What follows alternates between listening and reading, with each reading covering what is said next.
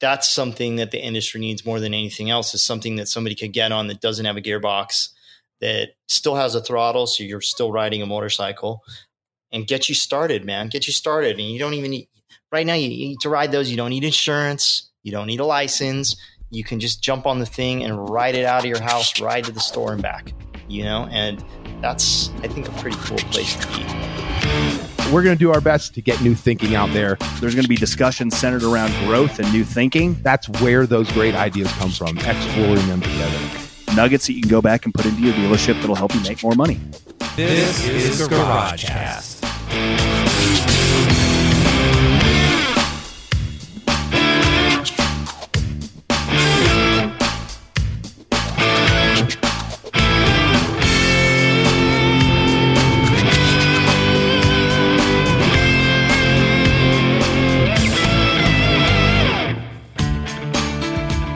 Welcome to GarageCast episode number 40.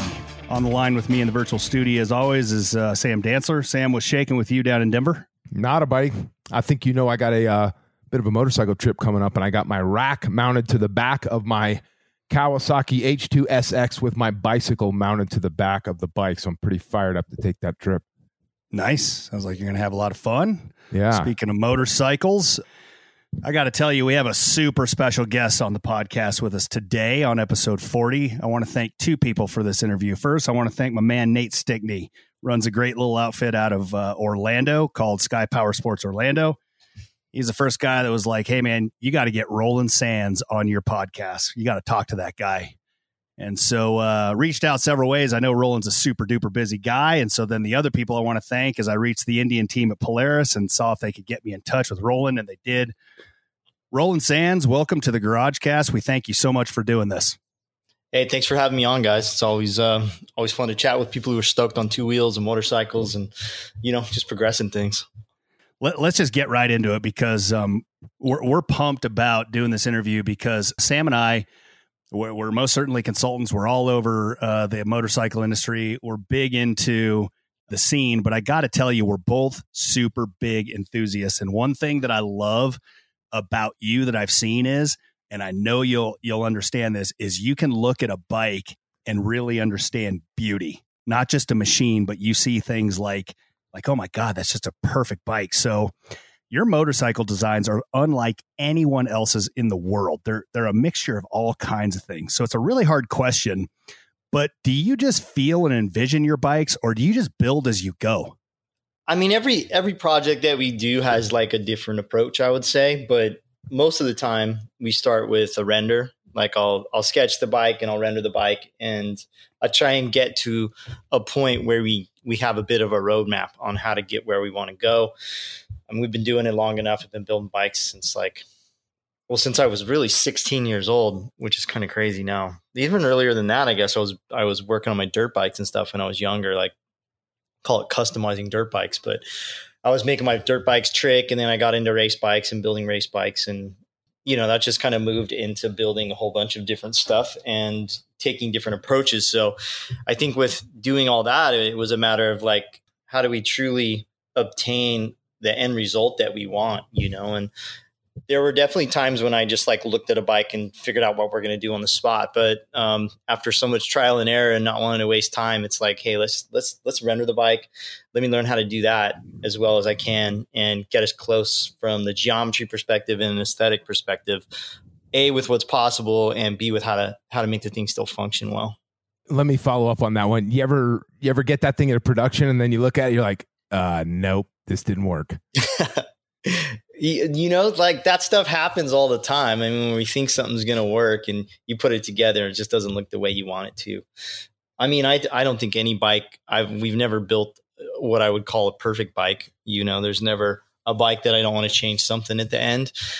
But as with like most projects in your life, you know, you can't make things perfect. If you try and always strive for this perfection, you're never going to finish anything you got to kind of settle for really good a lot of times and especially if you if you have i think a high level or a higher vision of what something should be aesthetically and and you know because that can come down to every single detail every bolt every washer every little finishing detail on the bike I'd say I used to strive for perfection a lot more with every detail. Now i'm more so I, I know that if it's my motorcycle, I'm gonna eventually end up fucking it up anyway. So Yeah. like perfection's like something that like maybe it was perfect at one time, but I don't even want to have a perfect motorcycle anymore. I want to have something that I can have fun on and ride. it's funny from the artist perspective because you talk to artists whether they're actors whether they're you know painters whatever and it seems like they're never just like what you said yeah it's a really damn good bike but it's not perfect but in the eyes of the beholders the people that are looking at it i mean i spent a lot of time on the net researching a lot of stuff you've done and those bikes are pretty damn perfect. They're they're insane. So that's that's a super cool answer man.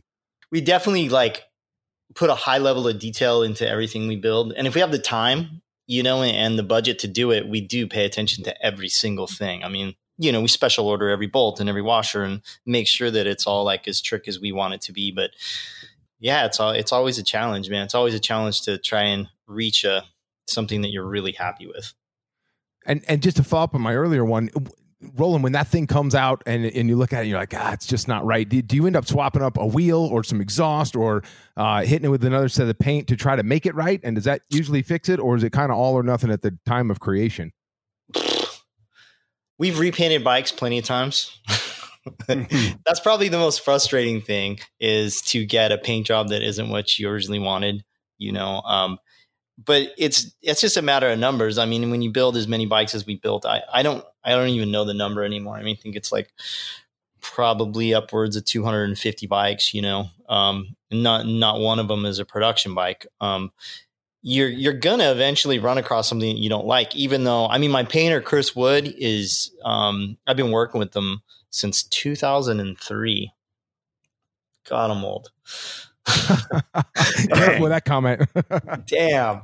Yeah, I mean, I've been working with Chris for a really long time, and Chris Wood at Airtrix is a, just a fantastic painter. Um, just one of the most creative and skilled guys that I know in in the realm of paintwork. You know, and we have a really interesting relationship. I mean, we yell at each other all the time, and um, you know, it's always in, it's always funny. It's just like one of those relationships where I can call him and basically call him names, and he can do the same to me. And at the end of the day, we just end up, you know, wanting to make sure that both of us are happy with the end result. You know, and there's been times when I've miscommunicated what I wanted to him, or maybe he just huffed too much paint that day and didn't understand what I was saying. You know, and like it goes back and forth where you know, like you just got to in the end just like, hey, man, it's not about who was wrong or who was right. And that goes for all forms of building the bike. It's like, let's just get to the end creation and realize that the journey and like trying to get there is that's the process, you know, and the process is never perfect. It's never fucking perfect. As, me- as much and as many bikes as we've built, like it seems like the process constantly wants to change and you're trying to fight to have some like sense of normality with how you're building things, but it's always different every single day, even today. I'm I'm asking because I always want to think about our dealers who are listening, and as they build these stores and as they reposition themselves in different stores, and some go bigger to square footage, and some go to little niche shops, and uh, I I always wonder what can they learn about the approach to design that maybe you have created, whether it's store layout or website, etc. You know, they have this perfect idea in their head. And then, is it possible to throw another color, you know, another coat of paint on there? Or can we move the parts department to the back? And for all the stores where your product lives, is there a solution that maybe they can learn from as far as uh, it not being quite what they want? It, it's tough because, um, you know, when you've done work already and then you have to redo it, and especially in a bike shop, you just have this labor rate. So I think they look at they look at every hour they spend on the bike as like 100 bucks 120 bucks or whatever their labor rate is so every time somebody's working on a bike it's like dude you're just spending money where you know you when it comes to customizing a bike and we do have to look at it financially if you're doing it for a business but there's that intangible of like are you hanging out just staring at the bike and looking at things and figuring things out before you even do that you know? Like it's like if a guy's sitting there not spinning wrenches but he's sitting there thinking sometimes that work is is more valuable than spinning wrenches for the wrong reasons i think you just you got to spend time with the bike you got to if you're if you're and if you're customizing your own bike of course you're doing that you're dreaming about it you know but if you're doing a customer's bike it it pays to just sit there and think and talk about it and most of the time two heads are better than one you know, and you can sit and discuss how you can obtain something or or how you can make something the way you want it. And I don't know, it's like constantly evolves, man. The process constantly evolves, and it's like I said, it still evolves for us. There's no one way to do it. I think it's just in the doing. You just got to do it. On the backside of that, relative to store layout, is there something relative to design that you've seen where you have your product inside of these stores that these stores are cookie cutter with a path that goes around them or they're completely utterly unique just kind of like the product you have is there is there some consistency in store design i mean the stores you know the, i think the the harley dealerships do the best job of uh, merchandising you know on the floor um, a lot a lot of times and a lot of the, the independent harley dealerships as well. I mean if they're if they're selling you know non harley branded products um, like say you know if they're setting up our apparel or whatever i mean you just got to know your customer and you got to you got to merchandise for the customer. I i really like to be able to see work that's happening you know like having say if you do have a custom shop um having the ability for customers to see the work that's going on i think helps inspire them to see what's possible um, but it also brings like the customization forward into the showroom and that's like a pretty special thing you know motivates people to spend money and it motivates people to dream. Yeah, I dig that. And that's funny that you say that because a lot of our progressive dealers have now opened up their their service departments, you know, by either putting just up a, a, half wall so you can see what's shaking or they put it behind glass so they can see the technicians work. So super interesting. Eh, um, you know, b- ballpark me. Are, are you in a lot of motorcycle dealerships? Uh, is your product uh, Roland Sands Designs, are you in a lot of OEM held uh, dealerships or or around the country? Yeah, yeah, quite a few. Um, I mean, you know, you got to look at it. We do quite a bit of different product from, you know, we have a collaboration with Bell Helmets that we've had for over 10 years now. So I usually got three or four helmets in rotation with them.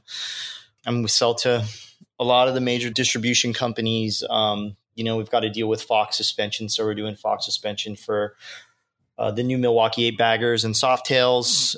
You know, we do a collab deal with 100% goggles. Um, we do product collabs with BMW uh, worldwide. Um, and we do a product collab with Indian worldwide as well for the Indian FTR. So we, and, then we have our own product line, which is our own apparel line, you know, and that that's really head to toe. And uh, the hard parts, you know we do bmw hard parts we do we do harley davidson hard parts indian hard parts things like that. So a lot of the dealers that will dabble in this stuff some of them if they can pull from distribution will stock a bit of it but a lot of times it's like guys will come in and ask for it and they can order it which is nice. But yeah i mean we work hard dude to to spread to spread the brand across a lot of different ideas well, that's cool because the main listeners to this podcast, Roland, are actual boots on the ground motorcycle dealerships globally. So we have people listening from Europe, from Asia, from North America, Canada, Mexico. How do they uh, take a, a peek at, at your stuff and get it into their stores? Excellent. Yeah. I mean, certainly you can always, uh, if you, if, if, you don't have access to the stuff, you can contact us and it's info at rolandsands.com.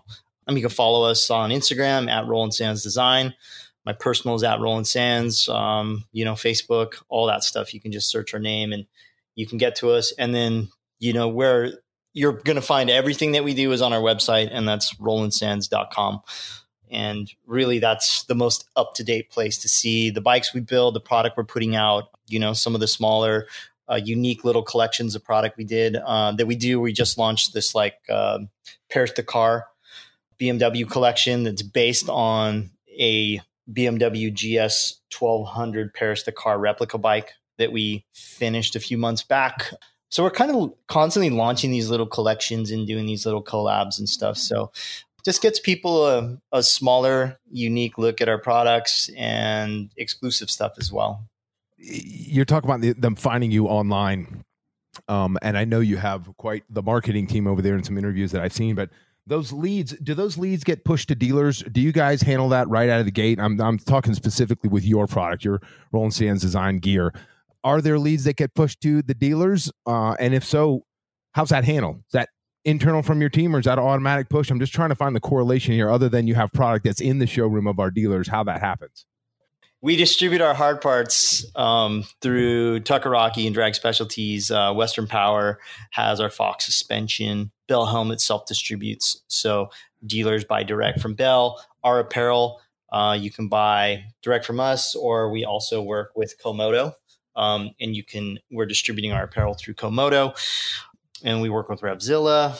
You know, we're kind of we work with everybody a little bit here and there and um, so our product is available in quite a few places. But like I said, I mean, if you have any questions about anything that we do, you can call Roland Sands Design directly. You can email info at Roland Sands Design. We'll get right back to you, um, and we'll figure out the best way for people. Or we'll figure out the best way to get product purchased. Um, I mean, a lot of times, if it's overseas dealers, we do ship to overseas dealers straight out of our web store as well. So our web store is a great place to see everything that we do. And if there's interest in any of the products, you can just contact us direct and we'll figure out the best way to get it to you.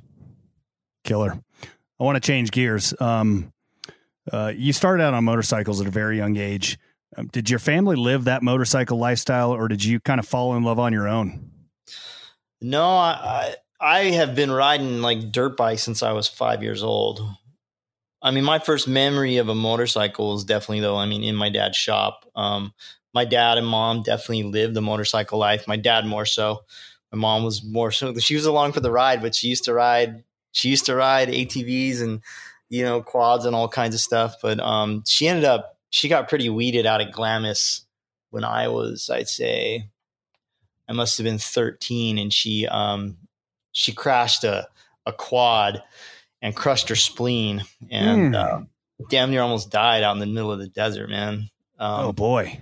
Jeez. We brought her back to the hospital in Banning. If you've ever been out to Glamis, Banning Hospital is not a real luxurious hospital.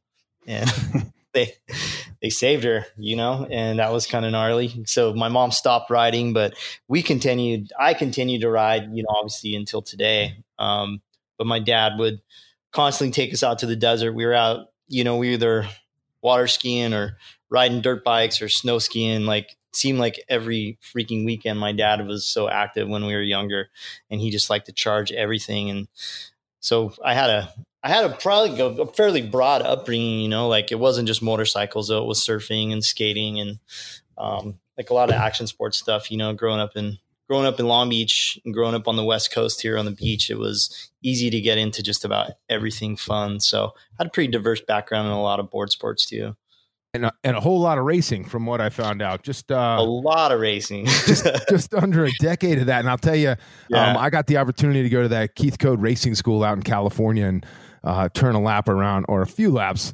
um, yeah. out there. And and you know, from one lap to the next, you think you're a hero, and the next lap, you're like, I'm done, I'm out. I literally almost died on that last lap going through the corkscrew at Laguna Seca, but. Uh, yeah. Uh, that's as close as I've ever come. And for somebody to put almost 10 years into racing, I got to hear how that came about and then how'd you give it up? Oh man, dude! What's funny is now I look back and I mean I feel like that was like a whole nother life ago, and I, I mean awesome. I guess it really was, you know, I because I I stopped racing in 2002, professionally road racing, so that's that's like 18 years ago. Oh my god, that isn't a lifetime ago. um, but yeah, I mean the road racing thing for me was um, something that my dad actually kind of hit me to because he saw that I was I was kind of getting after it on the street quite a bit. Um, so we did a few rides up to Laguna Seca, and then I was riding some local roads around here. I had ZX7R at the time when I was like 18 years old, and my dad wanted to get me off the street because I was starting to want to go ride all the time. And he's like, "Listen," he's like, "I I don't want you racing in the canyons." He's like. And he knew Nick Ienatsch at the time, um, who was riding 250 Grand Prix bikes and a cat named Steve Baganski who used to tune for Nick. And so he got me a 250 GP bike, which was like, well, I'm just gonna, you're gonna race this. This is the bike, and and uh, that was kind of his deal at the time. You know, he didn't want to put me on a 600, and for whatever reason, he got me on a 250. So that's what I started riding, man, and that was that was what I pretty much stuck to my entire racing career. It was like, uh, I think you couldn't race a more pure motorcycle than a 250 Grand Prix bike at the time, and um, it was it was super fun, man. Probably better for you, huh? To to be able to crank on the throttle as opposed to getting carried away with a 600. I th- I think so. I mean, um, and it crafted a certain style of riding that I still carry with me today. You had to be fragile. You had to be fragile with how you rode the bikes, but you could ride them as hard as you possibly could if you took your you took your time and wasn't a, weren't a hack on the gas and you know. But that that also took me back to the Keith Code thing. Um, that that was what really got me started in road racing was the Keith Code School. Actually, going out to Big Willow and riding around with Keith and Keith actually helped me out quite a bit as I was racing and like just coming up through the ranks. There was one weekend out of out of Big Willow, I crashed, I think three times in one weekend. At Big Jeez. Willow, which is like an average, you know, you're going 100 mile per hour average speed, so it wasn't. They weren't minor get offs, you know. I was able to smash the bike back together and actually race, um, but I got I got banned from racing for a few months. And well, um, I got yeah. I got to tell you, when you start uh, at age 18 uh, with a ZX7R, that's that's like somebody saying, "I'm going to go learn to fly an airplane." Well, what are you going to start with? I'm going to pick the Tesla rocket ship to start with. That's what I'm going to fly with. That's a yeah. I mean, I don't. It, it's it's funny because I was a I've been riding motocross for so long that I un, I understood how a motorcycle worked. But you know, you get on the racetrack and like your um your your eyes are bigger than your appetite perhaps or way bigger than your skill level you know and i had to learn all these i had to learn all this shit through crashing. Like i never learned a lesson once. It always took like two or three times to learn a lesson. And then i started over. Once i got a little faster i had to learn the lessons all over again you know once you change the the uh, the way the bike works when you start riding it harder and harder. So it was an experience for sure and i'm happy to have walked away from, from racing like complete and still being able to surf and skate and do all that stuff I wanted to do. Well, I, I love that you experience that side of it, right? You come in from the dirt side, and then you're you're playing with the race bikes and the street side, and ultimately ending up uh, doing a whole lot of work on the Harley side and with Polaris. One look at your website says you do a whole lot of Ducati bikes and uh, all kinds of Kawasaki, Indian, all the above. So, uh, very cool uh, the scope that you have relative to the whole industry yeah, we're non-denominational, man. Um, everyone asks like, "Oh, how do you, how do you work on so many projects with so many people?" And it's it's it is really that straight up love of two wheels that makes it possible. But also, I've I've I've never like just said, "Hey, I'm signing up with this one brand," you know, to build one type of thing with this one company. It's it's always been a matter of like we're able to build a lot of different things in a lot of different places. So whether we're working with Indian and BMW, which we're doing a lot of right now, um, you know, or we've done so much stuff with, you know, Ducati in the past, and we've done some work with Harley in the past. Um, pretty much every OEM, Aprilia. Uh, we built, you know, 450s for Honda and 450s for Aprilia, the little 450 road racers, and with Kawasaki, and man, just about everybody. KTM, Husky, you know, a little bit everything. Yeah, you know what? I love that. Sam and I are the same way as we do a lot of consulting work for a lot of the OEMs out there and we are the exact same way and and I kind of started out with you with that is that you find the beauty in all things like I can I can really look at a GS 1200 adventure and be like god man that's just a gorgeous bike and I can look at my Polaris RZR and I can think man that thing looks badass Harley Davidson yeah. Softail, Indian FTR. I mean, they're all just kick ass. So I, I think it's cool that you kind of touch all different brands with your flair and your spice, you know? So I dig that, man. Um, I, I want to move from 250s into something that I just think is flat crazy. You built a Desmo flat track bike, right? Yeah, yeah. Uh, uh, so, so uh, just a, a touch aggressive, or what? What were we thinking there? Oh man, you know, I had a customer who was who was uh, just wanted. I think mainly he wanted to piss people off.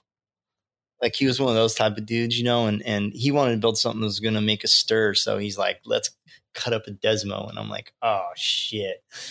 Um, I kind of knew that we were getting into it, you know, right right from the beginning. I knew we were going to catch a lot of flack for building the bike, um, but we took our we took our time with it and and we took some care with it, and we actually didn't cut the bike up at all.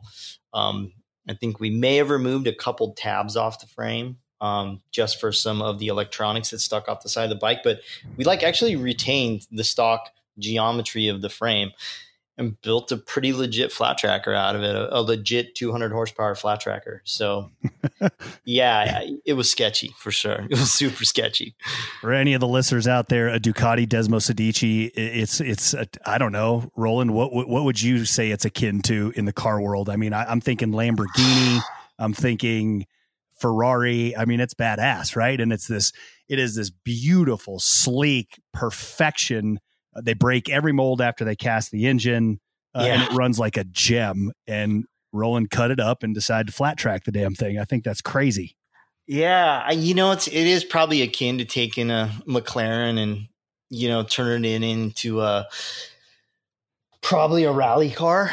You know, yeah. And for some people, that's the coolest thing in the world you can do, and for other people, that's absolute sacrilege. So, you know, we're like I said, we're non-denominational. We ride right in the middle. I'm, I'm waiting for the uh, Roland Sands design scooter lineup coming. That's the one. The scooter lineup. that's right. We did do a scooter. We actually, you know, one of the brands I didn't mention was Yamaha, and we've done a lot of stuff with Yamaha. I, I raced Yamaha TZ250s, and then later we we actually did quite a few cool projects with Yamaha and one of those was a um, oh that was the scooter was a T Max. and we turned the T Max into like a little T Max supermoto. So we stripped all the bodywork off of it, and it's got this crazy little like banana shaped aluminum frame.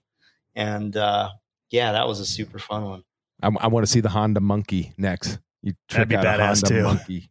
oh, did you see that one on the website? No, I totally threw that out there. Where? Serious? You didn't you, know we you did a Honda? You you redid a Honda Monkey?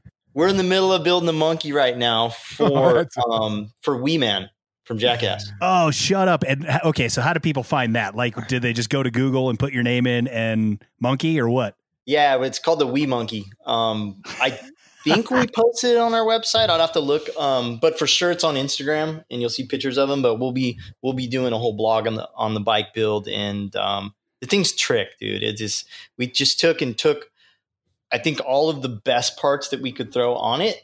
We're fabricating a bunch of stuff for it, and then we're um we had to lower the seat height because his uh you know because he's a small dude, his inseam is like like 12 inches shorter than mine. I think it's like a 17 inch inseam. So the original seat height was like 31 inches. So we had to get it down to like 17 inches, which is pretty crazy. I'm gonna have to find that one. That's uh that was a total guess. I can't wait to see that now. That's going to be great. That's awesome, um, dude. That's, that's rad you brought that up. Yeah. Yeah. Well, you, you know, so many builders, and, and there were all the TV shows years ago, and I don't know where all those guys are. I think a lot of people kind of pigeonhole themselves out of a job, quite frankly, by not keeping up. But you're constantly setting new trends, both with the, um, you know, with your your your apparel lineup, which is technical enough to be technical, but cool enough you can walk into a bar and still have it on uh, and your bikes and kind of the synergy between those two. Uh, I kind of a two part question: How do you keep up, or do you keep up? Do you even care? Dude, I you know I have an awesome team, man. Um, the the whole team here at the shop kicks ass from Jay to the store. My sister's my GM, so she's yelling at me constantly. She's she's actually my boss. I'm I'm barely the boss here. Um, Aaron Boss builds the bikes. Cameron Brewer helps run the race team and helps with the bike builds. Um, you know, helps run the Super Hooligan program. Nathan Verdugo is our marketing guy. We got Rob Ramlos, who runs our apparel division. Uh, Joe Hitzelberger runs our marketing department and is our art director. Um, we got Alex, who runs our uh, our website. Um, Amy, who's downstairs, works with Jay in apparel. Um, yeah, and then Andy Schmidt, who's like our in-house musician and woodsman and does all kinds of wild shit, drives the truck man, I mean, it's it's a cool team. We got a really cool team here at the shop. I love that answer. I can tell you're honest because that was your first foot forward. Is outwardly point to the team that that supports you, surrounds you, and does all the heavy lifting for you.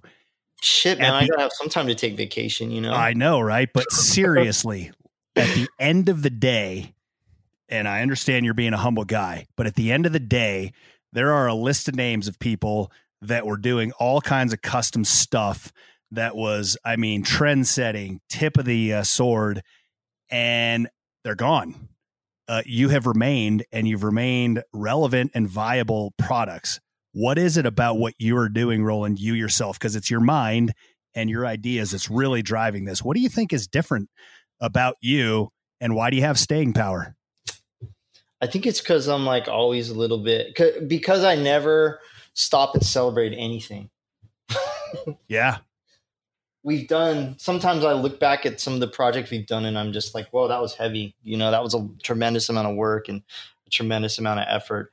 But I don't maybe come to work on Monday morning after a weekend and and uh, sleep on it or rest. I don't know. I just I I, I just have this incessant need to like uh, to do the next thing and to look for the next thing. And if I don't know what it is, to listen to somebody else and to talk to people and have conversations about it. And I like to listen to other people. I like to get their opinions and I like to then take, you know, those opinions and, you know, see how it plays into what I believe.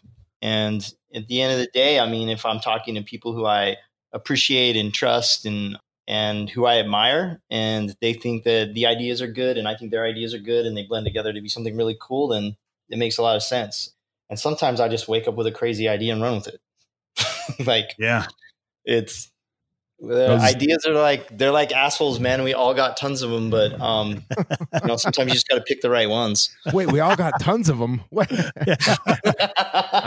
I, I, I just have to go research that a little bit more. Um, I, I'm the yeah. only guy in this podcast who does take notes, and I did write down. Tony, he likes to listen to other people. And I was thinking maybe you should write Something that you should down. do. You should yeah. try listening to other. I think people. you should listen, and also, you know, you're just we having all bad have days. Multiple assholes, I guess. Where I, I listen. assholes, like uh, surrounded by multiple assholes, is what I meant. yes. Um. So you, you've been tied to the motorcycle industry for decades. Where do you see it going in the future? it's it's a crazy atmosphere right now. Yeah. You know, we lost a generation of riders, we've said it. Outside of COVID, the industry was kind of flat and going in a different direction. And and you know what? Like I, I was the same way. I grew up on dirt bikes, I grew up on snowmobiles. I watched my dad wrenching on a Harley when I was growing up. It was just what what I did. And you don't see a lot of that anymore. Where do you see the future of our industry? Fuck, dude. I mean, Gavin Newsom just announced that they're going to try and eliminate all gas vehicles in California in yeah 2035. Yep, saw it. You know, um, so that's that's a wild one just to chuck out there. You know, and I'm all for the environment certainly, but I think there's a place where we can meet in the middle on on everything, which is really what the world needs to do right now is meet in the middle. Amen. Um, you know, I mean, it's it's just everything's so polarizing right now. So the the crazy thing is that this this whole COVID thing has really I it's really inspired people to to get outside again. Mm-hmm. And I mm-hmm. think it's happened on all facets from RVs to boats to motorcycles to mountain bikes to fishing and hiking and you know anything that's outdoor. It's like outdoors where it's at right now. Um, and I hope that that continues. I don't hope it's. I, I, hope it's not just some little thing where people are like, "Let's go camping," and then you know get back to the normal, the normal everyday life. Um, so there's good in it. I mean, the the COVID thing I think has been great for the motorcycle industry, which is you know, not that it's fucked up to say, it's just the truth. Um, you know, dealerships are getting emptied out of bikes and products not in stock, and you know, I think everyone if you've done a good job and you have some inventory and you have product that's relevant, you're selling it right now. And um, I hope that continues. I hope that I hope that kids are getting a big taste of it. I know that they sold a lot of mini bikes um, and small bikes. I know that you can't get a lot of the smaller stuff right now, and it just goes to show that people are still hungry for two wheel and two wheels and adventure, and maybe they just needed some inspiration to to figure it out again. And uh, I hope that that has staying power. You know, I think it does. Um, when I was a kid and I rode a motorcycle, I didn't want to do anything else afterwards. Yeah, it's it's funny that you say that because I got two uh, CR50s for my kids, two Hondas. Um, they rip around, they enjoy it, but I don't know, man. It's weird. Like when I had a dirt bike, you couldn't get me off of it until yeah. I ran out of gas or broke the chain link, something like that. I, I would be riding on that dirt bike or snowmobile in in the winter. But now kids are all about kind of electric scooters and handheld devices and stuff. So I I get it, man. It's it's interesting. Well, on the on the electric side, I mean, to me, if you're a kid or you're just starting out, you know, on, on two wheels, I mean, I don't, I don't care if they're riding gas or electric, you know. Yeah. And in the end, I don't really care if you're riding gas or electric. Um, you're still on two wheels. So building electric that meets the expectations of guys who are used to riding, you know, a 450 motocross bike, which you know some companies have done. Um, reaching that expectation on a street bike, you know, I've ridden the Lightning Electric, which is a pretty radical bike. Um, and it's it's interesting to think about how that can progress in the future. I mean, really, the spirit of being on two wheels and the the feel of it and all that. I mean, audio is a big part of it, but maybe there's a new feeling without the sound of a motor. I don't really look forward to not hearing a motor. I love engines. I love gearboxes. I love the mechanical aspect of a bike that uses gas instead of electric. But if I had to have a choice, and that choice was don't ride or ride electric, I'd have to ride electric. Um, and there's a lot of really cool choices for young people now. You know, StaCyc, who's a company that we work with, um, building the little small electric bikes for kids. Super 73, who builds a great entry level electric bike and who's starting to get into some dealerships. StaCyc's obviously getting in the dealerships with Harley Davidson. So they have entry level bikes. Um, and that's something that the industry needs more than anything else is something that somebody could get on that doesn't have a gearbox that still has a throttle so you're still riding a motorcycle and get you started man. Get you started and you don't even need right now you need to ride those. You don't need insurance. You don't need a license. You can just jump on the thing and ride it out of your house ride to the store and back you know? And that's i think a pretty cool place to be. Let, let me ask you something relative to that. We've been talking to power sport dealers for years now about uh, uh, e-bicycles, uh, one one of the biggest growing segments in the bicycle industry. And I know uh, uh former racer Eddie Lawson is uh, has a custom painted the, the, Kawasaki custom green paint uh, on a giant e-bike. He's an ambassador for Giant Bicycles. So where do e-bikes fit and is this the natural bridge between kids playing bicycles and maybe introducing a whole new generation into power sports roland 100% dude and i mean the super 73 for me is the bridge that's the bridge bike. Do you, do you guys know what those things are? I'm pulling it up right now. Stand by. No, no. I, I haven't heard of that yet. so we're working on. Um, this is like breaking news, I guess, but we're working on a collab with these guys to bring um, e-bikes into power sports. Um, Love it. And they're cool, man. I mean, the price you can't beat the price points, dude. They're like from fifteen hundred bucks up to four grand for one with suspension and a bigger motor and all that stuff. But they're not motorcycles in any way, shape, or form. These are like way more bicycles that are built for guys who have never been on two wheels before, or somebody who's been on two wheels their whole life and just needs a a little um, a motorhome putt bike or a, a neighborhood neighborhood cruiser. You know. I can totally see why you like these. These things are they look they look like things are badass. yeah, it's it's like are. a mini dirt bike without the without the engine in the middle of it. These are cool. Yeah, I mean, if you ever been to the, I wish I had one of these when I was racing because I'd constantly like, I had a scooter at the races and I always had to kickstart it because the battery was constantly dead. And it was like, you got to get on it, put the kickstand down, fire the thing up, you know, ride it, shut it off. These, you like literally jump on and hit the gas and the thing just goes. You know, you don't have to start it or stop it. it makes no noise, you know? They're cool. So you'll be, you'll be tricking one of these things out uh, with your name on it? Yeah, no, we. I got I got plans right now to uh, introduce a couple of them in about a month and a half at a, a little special, like private little show that we're doing. Yeah, that thing is super cool. You know, I, I, I constantly feel like the definition of the power sports industry is changing.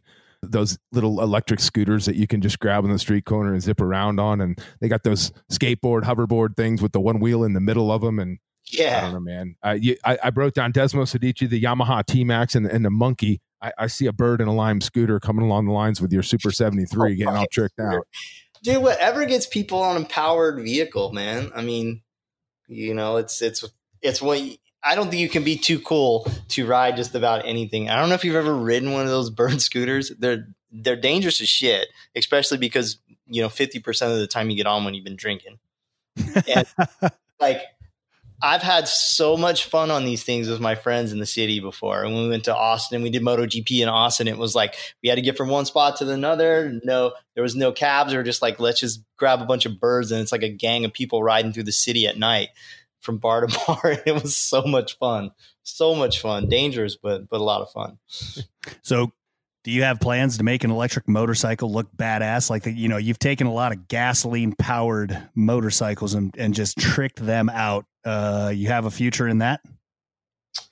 Um, I have no problems customizing anything with two wheels. Really, I think that the the electric. I'm still waiting for the right electric motorcycle project. Um, and I've I've said I was going to focus on the the smaller stuff initially. You know, I wanted to focus on entry level because I think that that's where that's where motorcycles need more inspiration and rather than anywhere else. They need to be entry level. They need to be like really obtainable.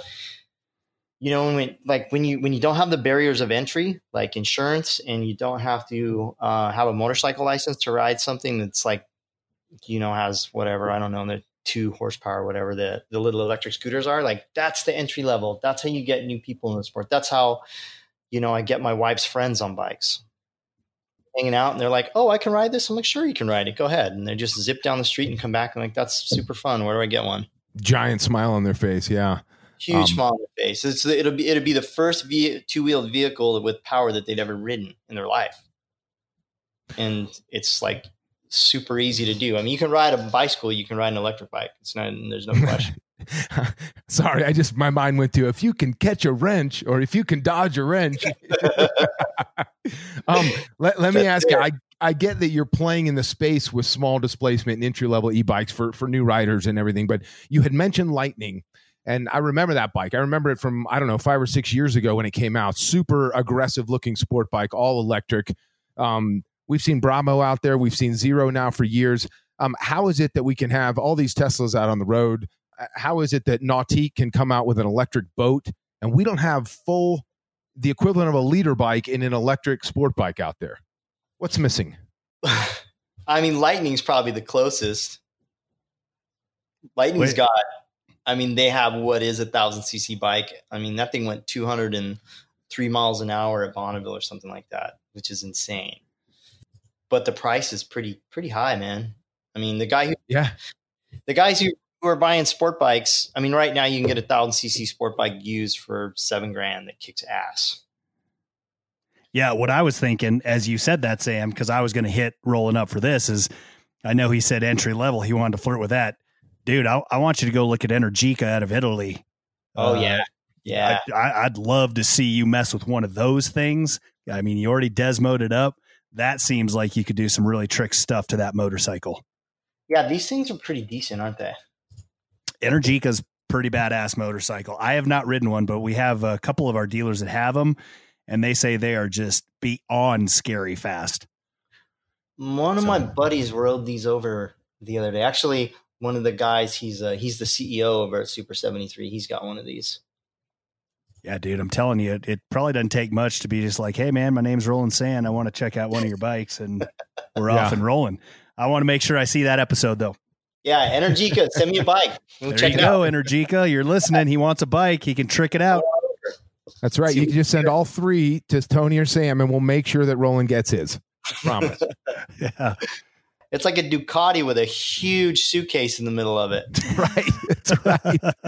That's what I'm wondering. Why? How come we can't figure this out? And and no disrespect to Harley Davidson with their LiveWire. Tony and I spent a, a day out in California. Um, on a LiveWire canyon carving with a couple of clients and good friends of ours and that thing is really fun. It's got a range problem and honestly i think it's got a price point problem for the range problem that it has but i just don't know how more of them aren't out there. And to your point roland with the sound you know we got we got these exotic sports cars that they're piping in sound into the stereo system and make us feel like uh, it still has the same sound. But at the point where the performance is winning you over i think these things will will take hold and uh, internal combustion engines will I know a lot of people are going to hate me for this comment, but they will slowly fade away. Maybe not the time Gavin Newsom out in California wants them to fade away, but they will slowly fade away. Yeah, I mean, I'm looking at this Energica super bike right now, like the legit super bike that they built. And this thing's sexy. Oh, the Moto e bike. The Moto e bike is sick. Hey, buddy, Livermore, Santa Monica, Glendale, California. There's dealers right next to you. Hit me up, guys. There we go, guys. If you're listening out there, I want one of these. I want one of these Moto e bikes. This thing is sick. The electric, I think we're still technologically speaking, we're a little bit. I think we're a little bit behind. I mean, with automobiles, you have such a big footprint and you, and weight's not an issue. That with a motorcycle, it is such an issue, and and scale and weight is such an issue on a on a super bike that you just start when you start getting up to that power level, you just run up against size constraints and weight constraints. You know, so no matter Yeah. what, if, if the equivalent of 200 horsepower of a Hmm. 200 horsepower su- super bike bolted to a sport bike chassis is a a big big lump. But that'll change. I mean, it has to. Like when on you know people are spending this much money on on battery technology. Um, I mean, Yeah. it's sure to change in the in the next you know five years. I would think. Lastly, man, you getting your kiddos? I know you and I exchanged emails a couple times and talking about kiddos. You get you getting your kiddos riding motorcycles? I got my kids on. Uh, for sure, we take I take them for rides all the time on the Super 73s, and I take them for a ride on my Harley occasionally. But they're riding uh, they're riding StaCycs, man. Mm. Love it. Yeah, my three year old got off. Well, did she ride? She rode a StaCyc first before a pedal bicycle. I got him on push bikes. So um, the uh, it's a company that does the push bikes.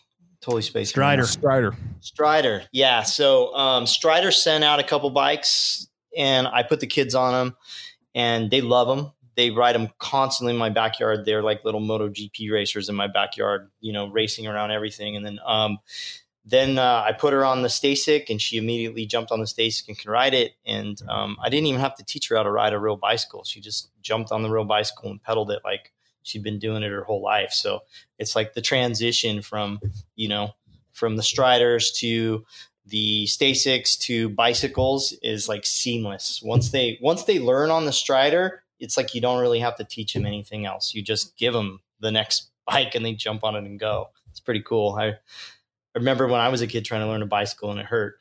Yeah. Uh, Boy, did it. often. It. hurt often. Yeah. Yeah, So, for sure. so uh, what don't we know, Roland? What's next for you? What's coming? Any teasers you could put out there for us? Shoot, um, we're about to go race a bagger race at Laguna Seca. Yeah, I saw that.